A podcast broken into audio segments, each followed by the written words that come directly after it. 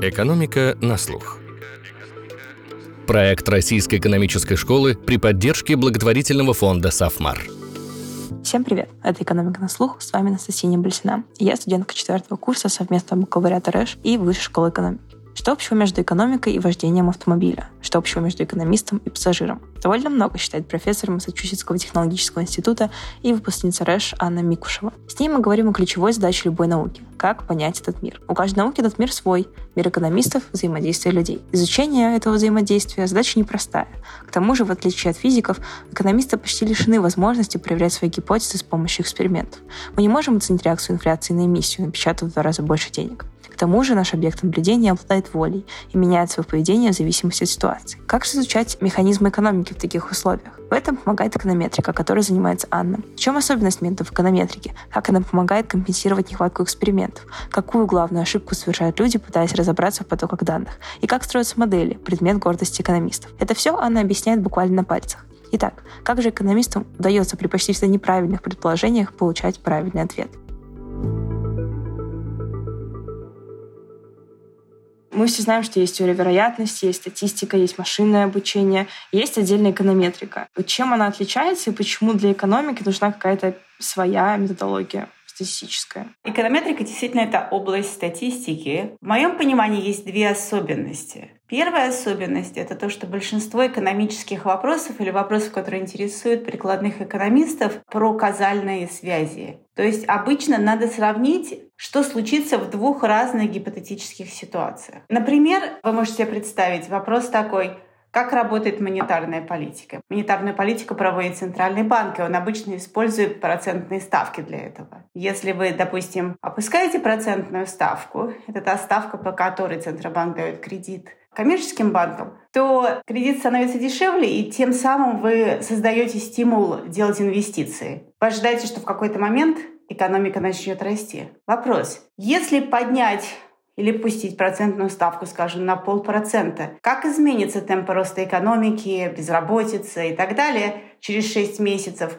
по сравнению с той ситуацией, если вы будете делать ничего? Если вы сравните две такие ситуации, в которых разница только либо вы применяете процентные ставки, либо нет, то вы приписываете все это действие процентным ставкам. Таких казальных вопросов в экономике очень много. Вы можете спросить, что изменится, если мы изменим минимальную заработную плату. Опустится, поднимется безработицы, насколько? Общее направление обычно описывается экономической теорией, но вопрос «насколько» требует данных. И это сравнение, опять-таки, двух гипотетических ситуаций. Или как изменятся цены на билеты, если вы позволите двум авиакомпаниям слиться? То есть вы сравниваете цены без слияния с ценами в момент слияния. Это первая особенность эконометрики. А вторая особенность — это отсутствие экспериментальных данных почти полностью на самом деле. Очень редко, когда в экономике мы можем тренироваться и проводить эксперименты. Эконометрика — это статистика, которая пытается придумать методы, как оценивать казальные связи в отсутствии экспериментальных данных. Вместо этого используют данные из жизни. Но ведь мы же знаем, что в экономике, например, либо проводят э, эксперименты похожие на лабораторные, или пытаются найти некоторые эксперименты из жизни. То есть чем ситуация, когда экономисты сами пытаются провести эксперимент или найти их,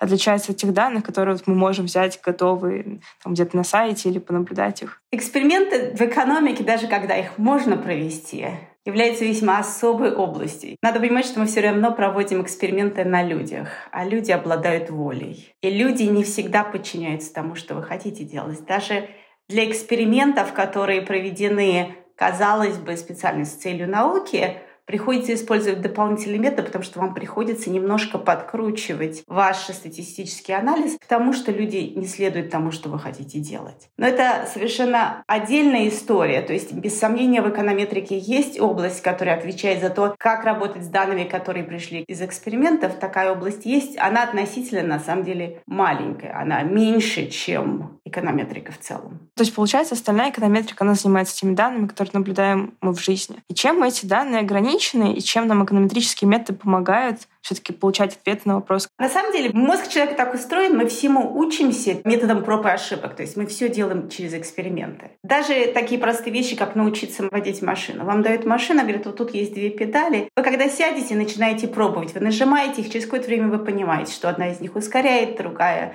затормаживает машину. Путем разных проб и случайных нажатий педали вы понимаете и время ее реакции, и то, как сильно ее надо нажимать. И в конце концов вы учитесь водить машину. Теперь представьте себе, что машина — это экономика страны, а педаль газа — это процентные ставки. Ну, наверное, вы не захотите, чтобы на вас экспериментировали, пытались нажимать эту педаль, ставить процентные ставки случайным образом. Но Самое забавное, что экономист — это даже не водитель. Экономист на самом деле это пассажир. Он сидит на пассажирском сидении, смотрит, как водитель нажимает педали, смотрит, что происходит вокруг, и из этого пытается понять, как работает машина. И на самом деле, если вы немножечко задумаетесь про эту аналогию, вы поймете, что когда рядом с вами сидит очень хороший водитель, вам будет очень сложно понять, как работает машина. А если рядом с вами сидит новичок, который случайным образом нажимает педали, то уж где тормоз, а где газ, вы поймете достаточно быстро. Представьте себе такую странную ситуацию, что я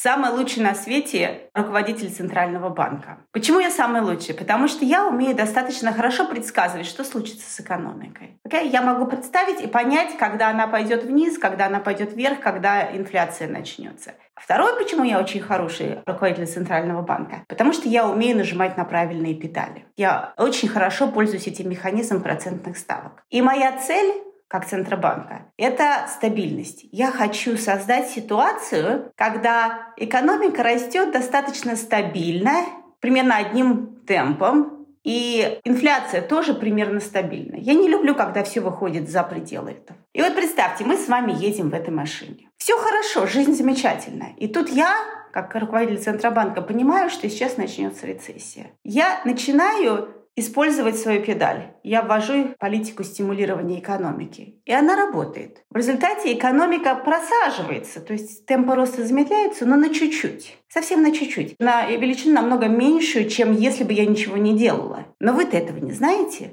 Вы не догадываетесь, что было бы, если бы я не нажала педаль. Все, что вы видите, что жизнь была замечательна. Мы вместе ехали. Потом я стала проводить политику стимулирования, и экономика замедлилась. Можно себе представить обратную ситуацию?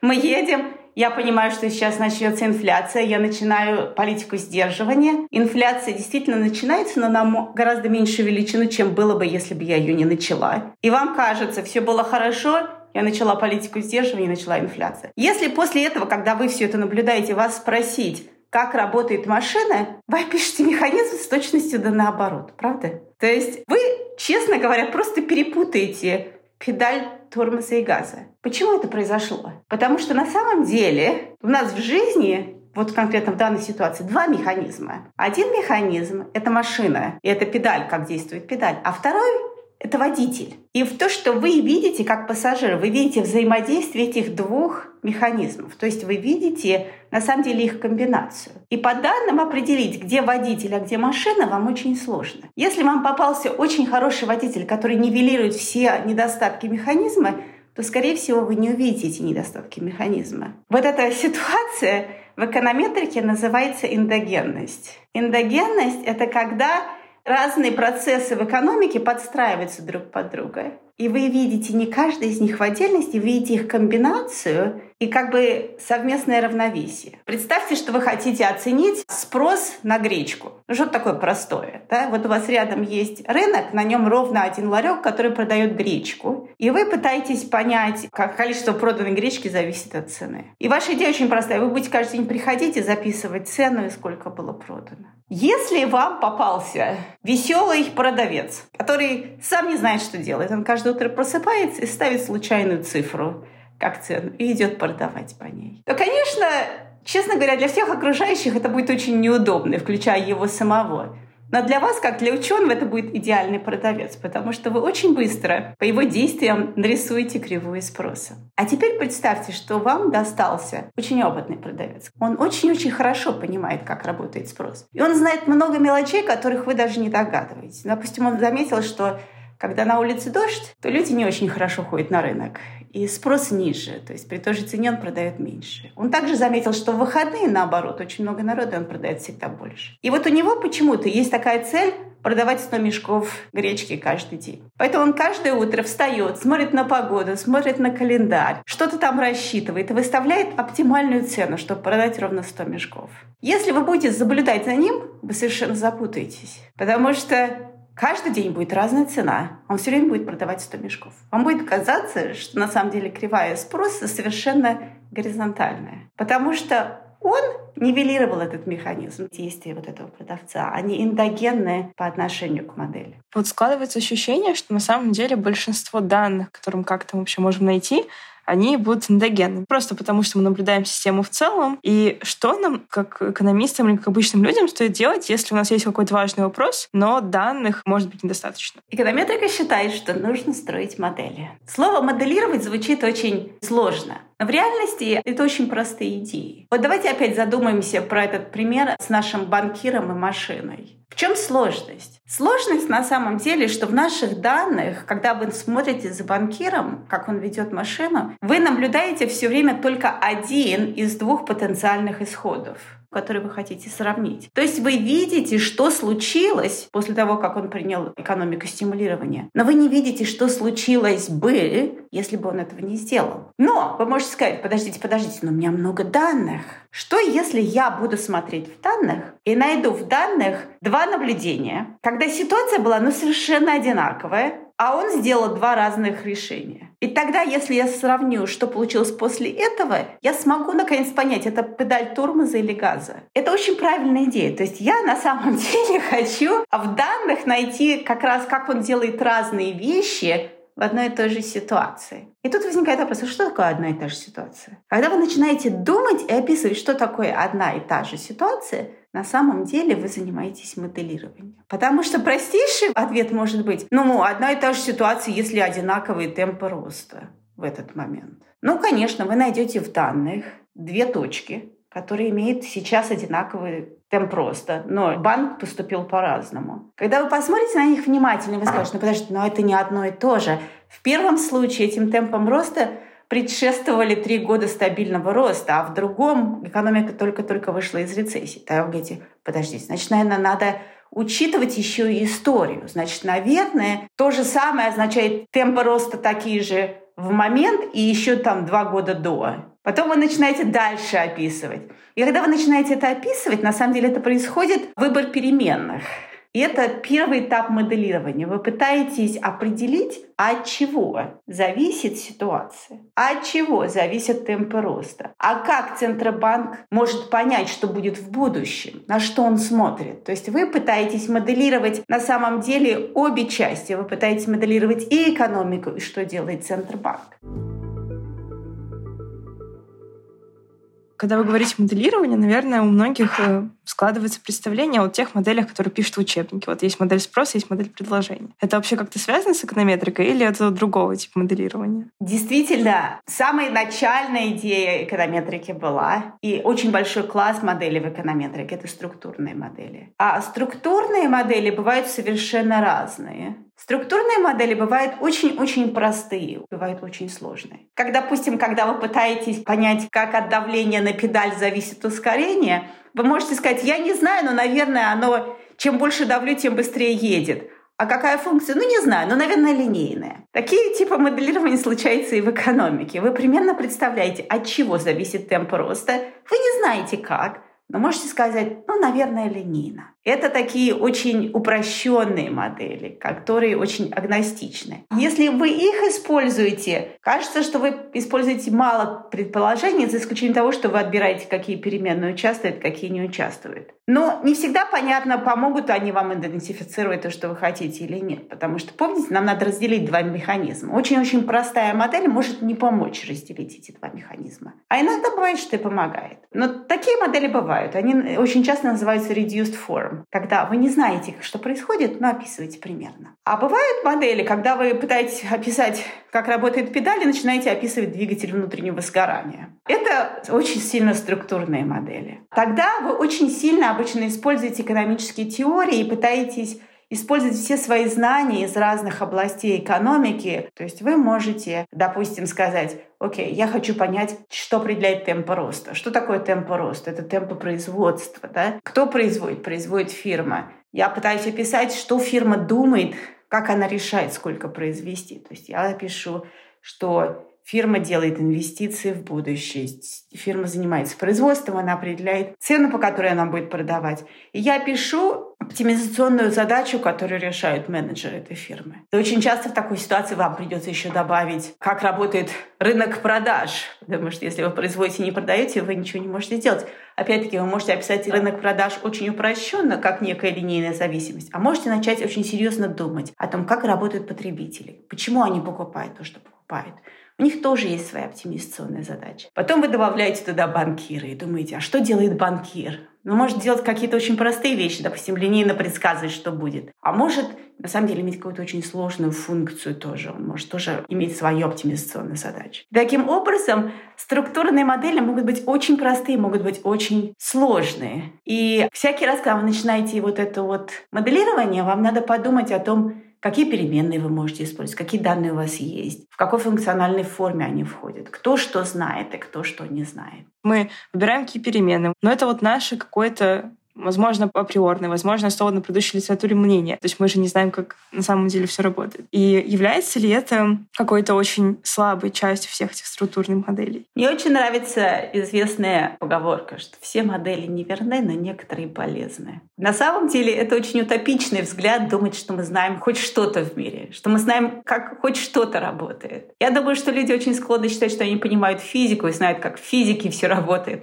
Потом они очень сильно удивляются, узнав, что физики это тоже модели, что мы не знаем, но мы предполагаем. В какое-то предположение это работает неплохо. В экономике это тоже модели. Мы не знаем, как это работает. Мы пытаемся в том, что мы думаем, мы понимаем, описать как можно лучше. Действительно, практически всегда наши какие-то предположения будут неправильные. Но это не означает, что наши оценки будут неправильны. Некоторые предположения важны, некоторые предположения не очень важны. На самом деле в этом и заключается сложность в прикладной экономике понять, какие предположения вы готовы допустить, а какие нет. И на самом деле есть такое различие между арт и крафт. Арт — это искусство, а крафт — это мастерство, наверное. Это две разных вещи. Так вот, искусство моделирования на самом деле — это не просто мастерство, это искусство. Надо понимать, как оно работает. И хороший прикладной экономист, скорее всего, понимает, какие предположения важны для того, чтобы разделить механизм, а какие нет. Да, мы обсуждали, что вот структурные модели, они имеют некоторые предположения, которые могут быть верны, неверны. Но есть ли какая-то возможность все-таки прожить без них? Вот вы уже упомянули, мы знаем, что есть экспериментальная часть эконометрики, которая занимается тем, что вот мы провели эксперименты, и хотим как-то понять, все-таки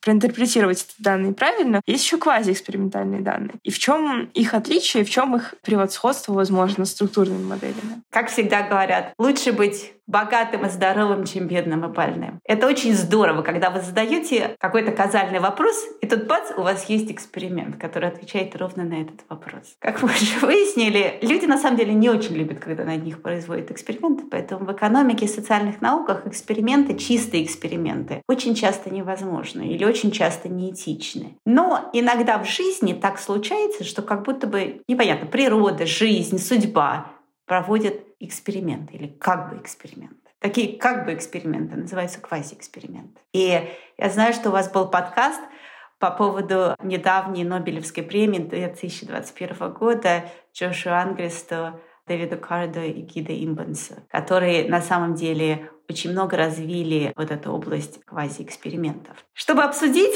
что такое квази-эксперимент и насколько он полезен или не полезен, Давайте я вам расскажу про один такой квази-эксперимент, который на самом деле является более-менее почти золотым стандартом вот этой области. Речь идет про вопрос о том, как оцениваются навыки, полученные на военной службе в гражданской жизни. Этот вопрос очень часто задает а, государство, когда они имеют контрактную службу, и вопрос, как правильно и честно компенсировать затраты и потери, которые несут военные. Идея такая. Мы хотим рассмотреть в идеале, если мы описываем две гипотетические ситуации, мы хотим в идеале рассмотреть молодого человека или молодую девушку, примерно, скажем, 20 лет. Мы хотим отправить его или ее в армию на два года, они отслужат, выйдут и дальше пускай живут как хотят, развивают свою карьеру, учатся, работают. И лет через 10 мы померяем их доход. И сравним это с другой гипотетической ситуацией, когда ровно того же человека мы его не посылаем в армию, а говорим, делай что хочешь. Только не в армию иди. И смотрим опять в этот же момент, какая у него доход. И смотрим на разницу этих двух доходов. И вот эта разница, она объясняется именно тем, что два года жизни были потрачены на армию вместо того, чтобы жить на гражданке. И в некотором смысле это вопрос, оценится ли опыт, который получен в армии, или навыки, которые получены в армии, или все, что произошло в армии, потом в дальнейшем на гражданке. Ну, вы можете представить, почему мы не можем провести эксперимент. Потому что в реальности, если мы загоним кучу народа в комнату и скажем, вот теперь вот эта половина должна служить в армии, а вот эта половина ни в коем случае не должна служить в армии, никто не будет счастлив. Просто смотреть на жизнь и смотреть, окей, вот столько получают бывшие военные, а столько получают гражданские, тоже нечестно, потому что это две группы людей, на самом деле очень разные группы людей. Потому что люди сами выбирают, служить им или не служить в обществе, где есть контрактная армия. И мы говорим про такое общество. Но Оказывается, в жизни однажды была такая лотерея. Это случилось во Вьетнамскую войну в Америке. А получилось, в тот момент призывали только мужчин, которые были рождены в 50-м и в 51-м году, их призвали в 70-м или 71-м. При этом их призвали совершенно случайным образом. И на национальном телевидении была, была проведена лотерея. Мячики вытаскивали с случайными цифрами. И разным датам рождения присвоили разные случайные числа. После этого люди объявили некий порог. И те, у кого случайное число оказалось ниже порога, они были подвержены призыву. Те, кто с номерами выше, те нет. Таким образом, мы как бы практически полностью провели идеальный эксперимент. Казалось бы. Конечно, нет. Потому что этот эксперимент, очевидно, никто не планировал для цели науки. То есть этот эксперимент был необходимостью. Так американцы подумали, будет честно в тот момент. Им нужно было произвести призыв, и люди отправлялись на войну. Дело в том, что люди имеют волю. Не все, кому положен был призыв, на самом деле в результате служили. Была целая система отсрочек, была также необходимость медицинской комиссии. В результате только часть из тех, кому полагался призыв, в реальности служили. Но из тех, кому не полагался призыв, тоже часть служили, потому что в реальности в тот момент было много добровольцев. И некоторые люди добровольно сказали, что они пойдут в армию. Поэтому просто, опять-таки, сравнивать доходы будет недостаточно. А существуют всевозможные эконометрические методы, которые подгоняют эти две вещи и пытаются на самом деле оценить, какова разница в этом гипотетическом эксперименте. И она оказалась огромная. Оказалось, что люди, служившие в армии, получают, имеют доход на 15% ниже не служивших среди белых. Это, если вы подумаете, просто огроменная разница. То есть, получается, у нас какой недостаток у этих экспериментов есть по сравнению, скажем, с настоящими вот экспериментами, которые вот мы сами поставили и получили результат? Я бы сказала, что вот именно non-compliance основная проблема, потому что люди все равно выбирают. Но по-хорошему надо сравнивать квази-эксперимент не с настоящим экспериментом, потому что настоящий эксперимент мы все равно не можем поставить. Это как бы сравнивать с идеалом, но его нету, да, то есть он вам недоступен. А более разумным кажется сравнивать насколько квази-эксперименты играют большую роль и насколько они важны, насколько мы можем их сравнить со структурными моделями. Потому что, в принципе, и то, и другое нам иногда доступно. И тут, на мой взгляд, основная разница идет в том, что, во-первых, квази-эксперименты случаются в очень редких ситуациях. Их на самом деле хороших квази-экспериментов очень мало. И они отвечают на очень специфические вопросы, то есть какие-то очень отдельные. И опять-таки это очень большая удача, если вы хотите задать именно этот вопрос, и вдруг оказалось, что жизнь провела такую лотерею. А самое главное, что в квази-экспериментах вы действительно оцениваете вот такую вот вариацию, да, казальную вещь, но вы не понимаете зачастую механизм. На самом деле параметры, оцененные в квази-эксперименте, очень сложно интерпретировать. Ну вот, например, мы оценили, что ветераны получают в среднем на 15% меньше, чем гражданские. Вопрос, а почему? Вы задаете этот вопрос с точки зрения, потому что вы как государство хотите создать какую-то программу. Да, вы хотите помочь ветеранам. А что вам это число говорит? Все зависит от механизма, правильно? А механизмов может быть много. Вот смотрите, один механизм — это то, что навыки полученные на военной службе, как-то не помогают, да, то есть являются выкинутыми из жизни годами с точки зрения опыта гражданки. Второе объяснение может быть, что люди, которых призвали, они прервали обучение. И некоторые из них потом не вернулись в школу, некоторые из них вернулись, но два года разрыва помешало им учиться удачно или успешно. Или им пришлось как-то изменить свою карьеру. Это вот второй механизм, через образование. Мы знаем, что образование очень сильно влияет на дальнейшие заработки. Третье объяснение, что люди, которые прошли через военную службу, приходят часто с некими медицинскими проблемами или эмоциональными проблемами. Может быть, они получили какую-то травму. Эти три разных механизма можно придумать больше. На самом деле, каждый из них предполагает совершенно разные государственные программы. Первое, скорее всего, вы просто захотите компенсировать разницу. Во второе, скорее всего, вы должны будете подумать о каких-то образовательных программах для ветеранов. А в третьем, наверное, вы будете что-то делать с медицинскими программами. А разделить, как эти 15% процентов расходятся на эти три пути, вы не можете понять. Это вот одна проблема. То есть, когда вы не описываете механизм, то на самом деле интерпретировать параметр с точки зрения механизма сложнее. В этом смысле структурные модели начинают с другого. Они определяют параметр, что он регулирует, он описывает механизм, и потом вы получаете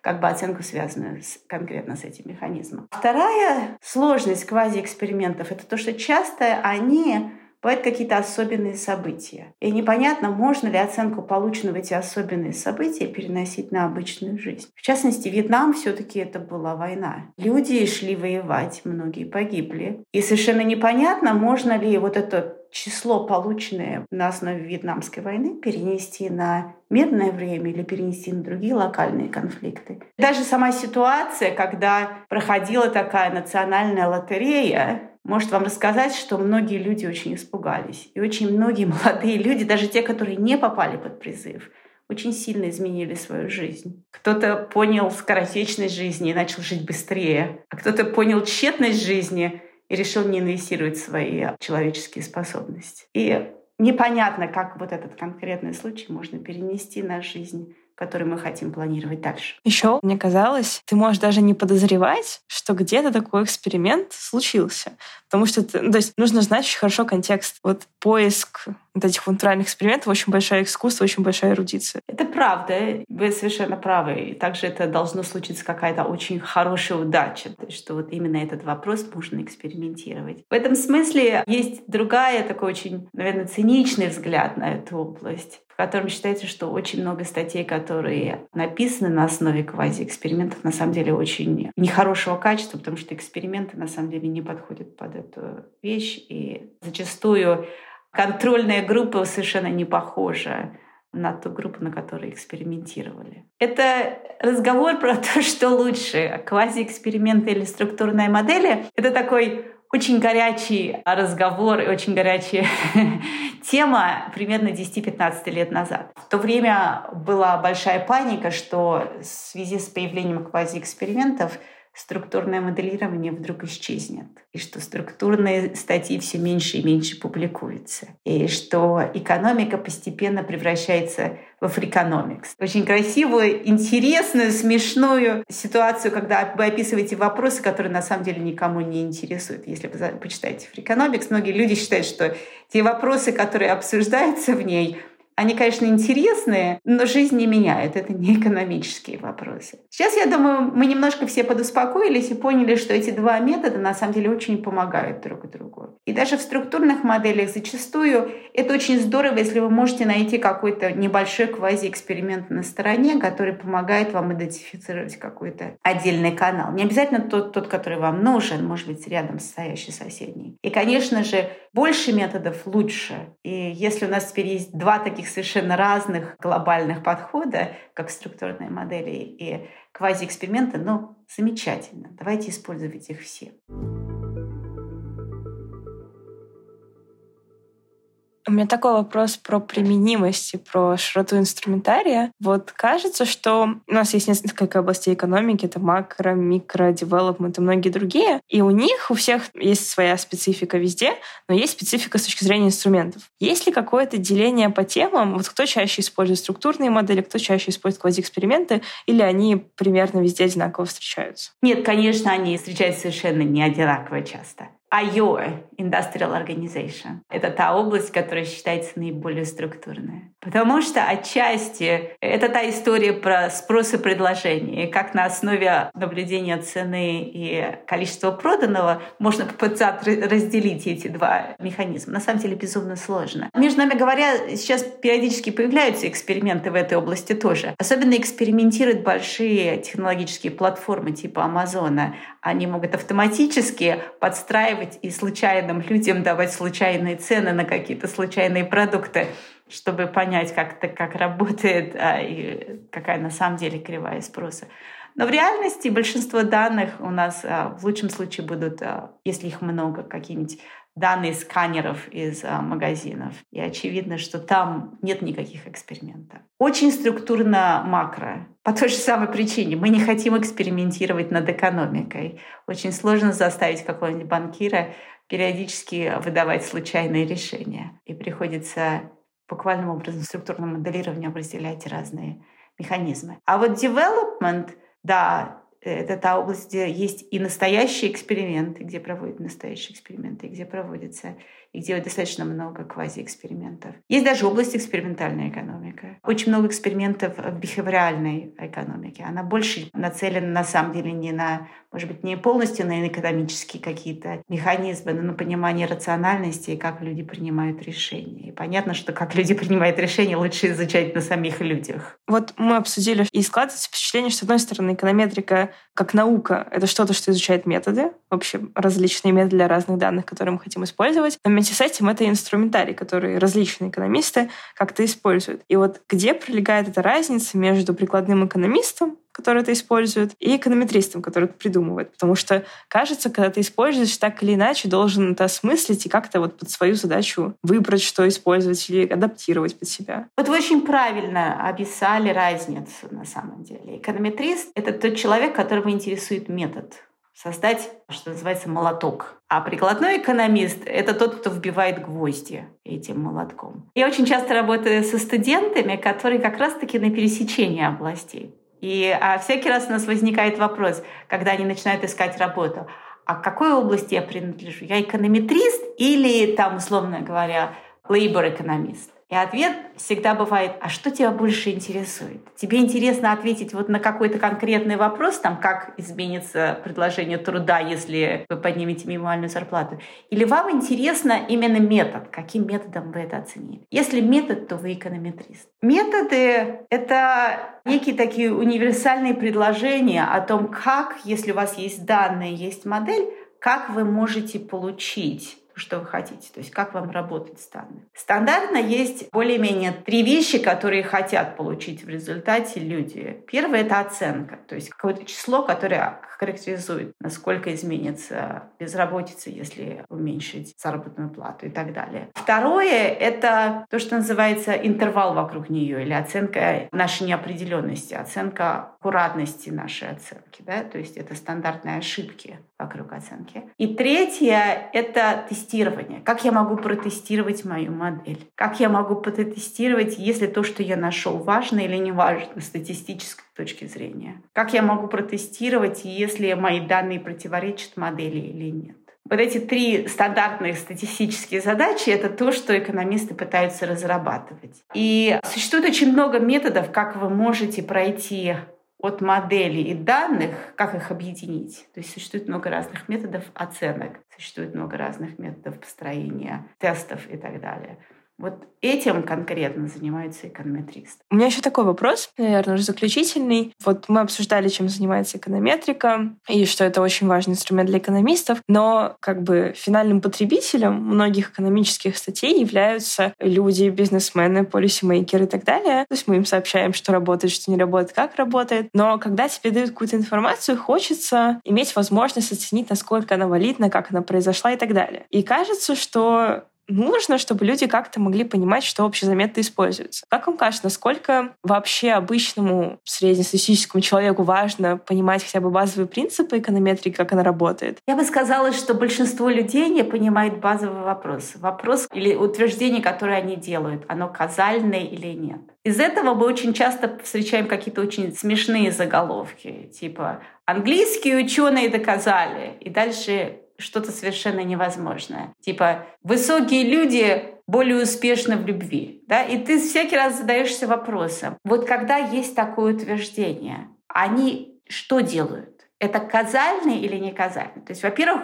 любое как бы утверждение, которое вы получаете, надо подумать, если оно казальное, то какой на самом деле вот этот идеальный эксперимент был придуман? Вот идеальный. Неважно, можно его имплементировать или нельзя, а просто подумать, какие две гипотетические ситуации сравниваются. Поэтому все утверждения, которые включают рост человека, очень сложно представить. Наверное, его в какой-то момент предполагают, что вот есть такой человек, и с ним что-то происходит, а потом ему подрезают 20 сантиметров сверху или снизу, и с ним опять что-то происходит. Понимаете? То есть надо задаться вопросом, а вообще я могу представить, о чем это? И вопрос, первый вопрос — это какие гипотетические ситуации сравниваются, а второе — а существует на свете вообще хоть какой-нибудь эксперимент? Неважно, можно его провести, нельзя, этичный он или не этичный. Существует ли какой-нибудь эксперимент, который бы сумел это что-то оценить? А после этого задумываться, а почему нет? Или почему нам не удастся? Или был ли такой эксперимент проведен? Какой был эксперимент проведен, если не такой? И когда вы начинаете задумываться про эти а, ситуации, у вас сразу возникает много вопросов к любому утверждению, которое вам дали. У вас сразу возникает много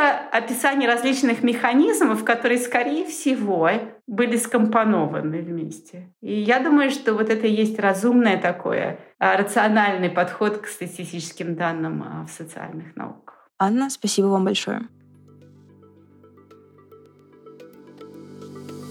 В определенном смысле задача экономиста, как у хорошего врача, сделать так, чтобы вмешиваться приходилось как можно реже, и чтобы пациенты, на нашем языке экономические агенты, почти не замечали вмешательства в их жизнь. Тогда они начнут резко менять свое поведение. К сожалению, как и врач, экономист не может заставить пациентов вести себя правильно и не вредить своему здоровью. К тому же он учится вместе с своими пациентами методом проб и ошибок. И об этом мы рассказываем в экономике на слух. Слушайте нас во всех подкаст-плеерах, оставляйте комментарии отзывы и рассказывайте друзьям. С кратким изложением всех выпусков вы можете познакомиться на портале guru.nes.ru, где вы также найдете множество материалов об экономике, финансах и образовании. В том числе рекомендации книг об экономике от профессоров Рэш, статьи о кризисах, тесты по экономике. А в нашем словаре вы можете познакомиться с разными экономическими, социологическими и финансовыми терминами. До новых встреч в экономике на слух.